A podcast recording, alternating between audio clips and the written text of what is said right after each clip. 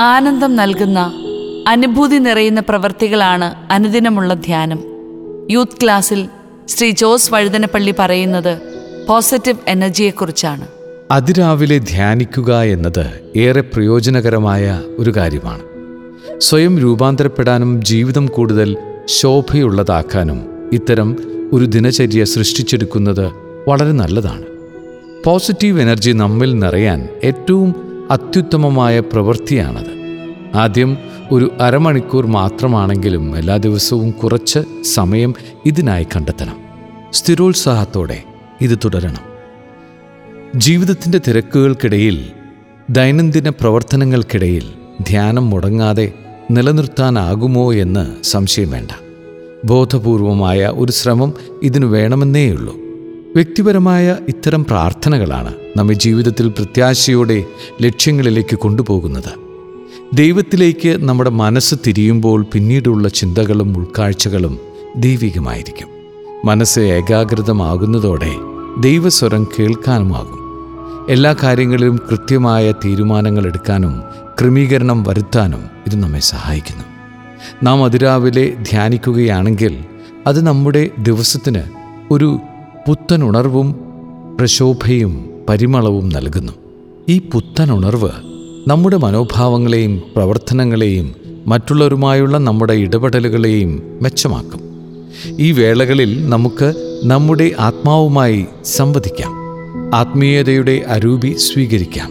നമുക്ക് അതിൽ സ്വയം മുഴുകി അതിന്റെ പ്രയോജനകരമായ ഫലങ്ങൾ ജീവിതത്തിലേക്ക് ഉൾക്കൊണ്ട് ദൈവാനുഗ്രഹം വർദ്ധിപ്പിക്കാം.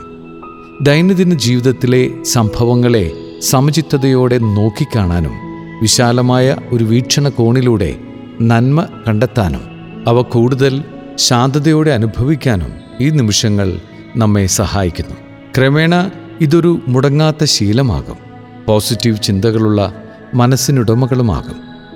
പതിവ് ധ്യാനനിഷ്ഠ നമ്മുടെ തലച്ചോറിന്റെ പ്രവർത്തനത്തിൽ വലിയ മാറ്റം വരുത്തുമെന്ന് ന്യൂറോ ശാസ്ത്രജ്ഞന്മാർ നമ്മെ പഠിപ്പിക്കുന്നുണ്ട്. ഇതിനെയാണ് ന്യൂറോ പ്ലാസ്റ്ററി എന്ന് വിളിക്കുന്നത്. നമ്മുടെ മനസ്സിന്റെ പരിവർത്തനശേഷി അത്ഭുതാവഹമാണ്. ബാഹ്യ ലോകത്തെയോ മനുഷ്യരെയോ നിയന്ത്രിക്കാനുള്ള നമ്മുടെ കഴിവ് തീരെ പരിമിതമാണ്. എന്നാൽ നമ്മുടെ ആന്തരിക ലോകത്തിന്റെ കാര്യത്തിൽ ഇത് നേരെ മറിച്ചാണ്. നമുക്കതിനെ വീണ്ടും വിധം മാറ്റിയെടുക്കാം. ദൈവചൈതന്യം നിറയ്ക്കാം. ഉദാഹരണത്തിന് മറ്റുള്ളവരുടെ തിന്മകളിൽ മാത്രം ശ്രദ്ധ വയ്ക്കുന്ന സ്വഭാവമാണ് എനിക്കുള്ളതെങ്കിൽ എനിക്കത് മാറ്റിയെടുക്കാം.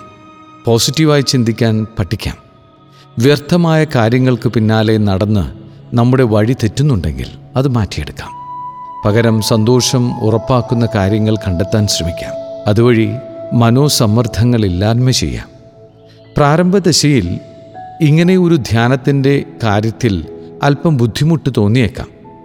ഒരു പുതിയ ഭാഷയോ ജോലിയോ ഒക്കെ പഠിക്കാൻ ശ്രമിക്കുന്നത് പോലെ അല്ലെങ്കിൽ മോർണിംഗ് വാക്കിന് നാം നിർബന്ധപൂർവം സമയം കണ്ടെത്തുന്നത് പോലെ ഇതിനും സമയം കണ്ടെത്തണം. പതിവായി കഴിയുമ്പോൾ അത് ദിനചര്യയുടെ ഭാഗമായിക്കൊള്ളും. ധ്യാനം നമ്മെ കൂടുതൽ തുറവിയുള്ളവരാക്കും. പരോപകാര സന്നദ്ധത ഉള്ളവരാക്കും. ആശയക്കുഴപ്പങ്ങൾ ദുരീകരിച്ച് ആന്തരിക സമാധാനം കണ്ടെത്തുന്നതിലും അത് കുറച്ചൊന്നുമല്ല സഹായകമാകുക. മൊബൈൽ ഫോൺ ഓഫാക്കിയിട്ട് വേണം ധ്യാനം. നമ്മുടെ പഴയ ശീലങ്ങൾ ശ്രദ്ധ പെട്ടെന്നുള്ള ആവശ്യങ്ങൾ മറ്റുള്ളവരുടെ ശല്യപ്പെടുത്തൽ ഇതെല്ലാം ധ്യാനത്തിൽ നിന്ന് നമ്മെ വ്യതിചലിപ്പിക്കാൻ കാരണമായേക്കാം. പക്ഷേ ഇതിനെ അതിജീവിക്കുന്നിടത്താണ് വിജയം എന്ന് പറഞ്ഞാൽ ബോധപൂർവകമായ ശ്രമം ഉണ്ടാവണമെന്ന് സാരം. ലളിതമായും ശാന്തവുമായാണ് നാം ഇത് ചെയ്യുന്നതെങ്കിലും ഗൗരവതരമായ ശ്രദ്ധ ഇതിനു വേണം. ഏറ്റവും പരമപ്രധാനമായ കാര്യമാണിതെന്ന തിരിച്ചറിവുണ്ടാകണം. അങ്ങനെയാകുമ്പോൾ ദിനചര്യക്കപ്പുറം നിലനിൽപ്പിന്റെ അടിത്തറയുമാകുമത്. സ്വാമി വിവേകാനന്ദൻ ധ്യാനത്തെ നിർവചിച്ചതിങ്ങനെ ആദ്യം എല്ലാ ചിന്തകളെയും മനസ്സിൽ സ്വയം വിലയിരുത്തുന്ന പ്രക്രിയയാണത്. അടുത്ത ഘട്ടത്തിൽ നാം യഥാർത്ഥത്തിൽ സ്വയം എന്താണെന്ന് അറിയും. നമ്മുടെ അസ്തിത്വത്തെക്കുറിച്ചുള്ള വേണ്ടത്ര അറിവ് സമ്പാദിച്ച് ആനന്ദം കണ്ടെത്താനും എല്ലാവരെയും സ്നേഹിക്കുവാനും അത് പ്രാപ്തരാക്കുന്നു.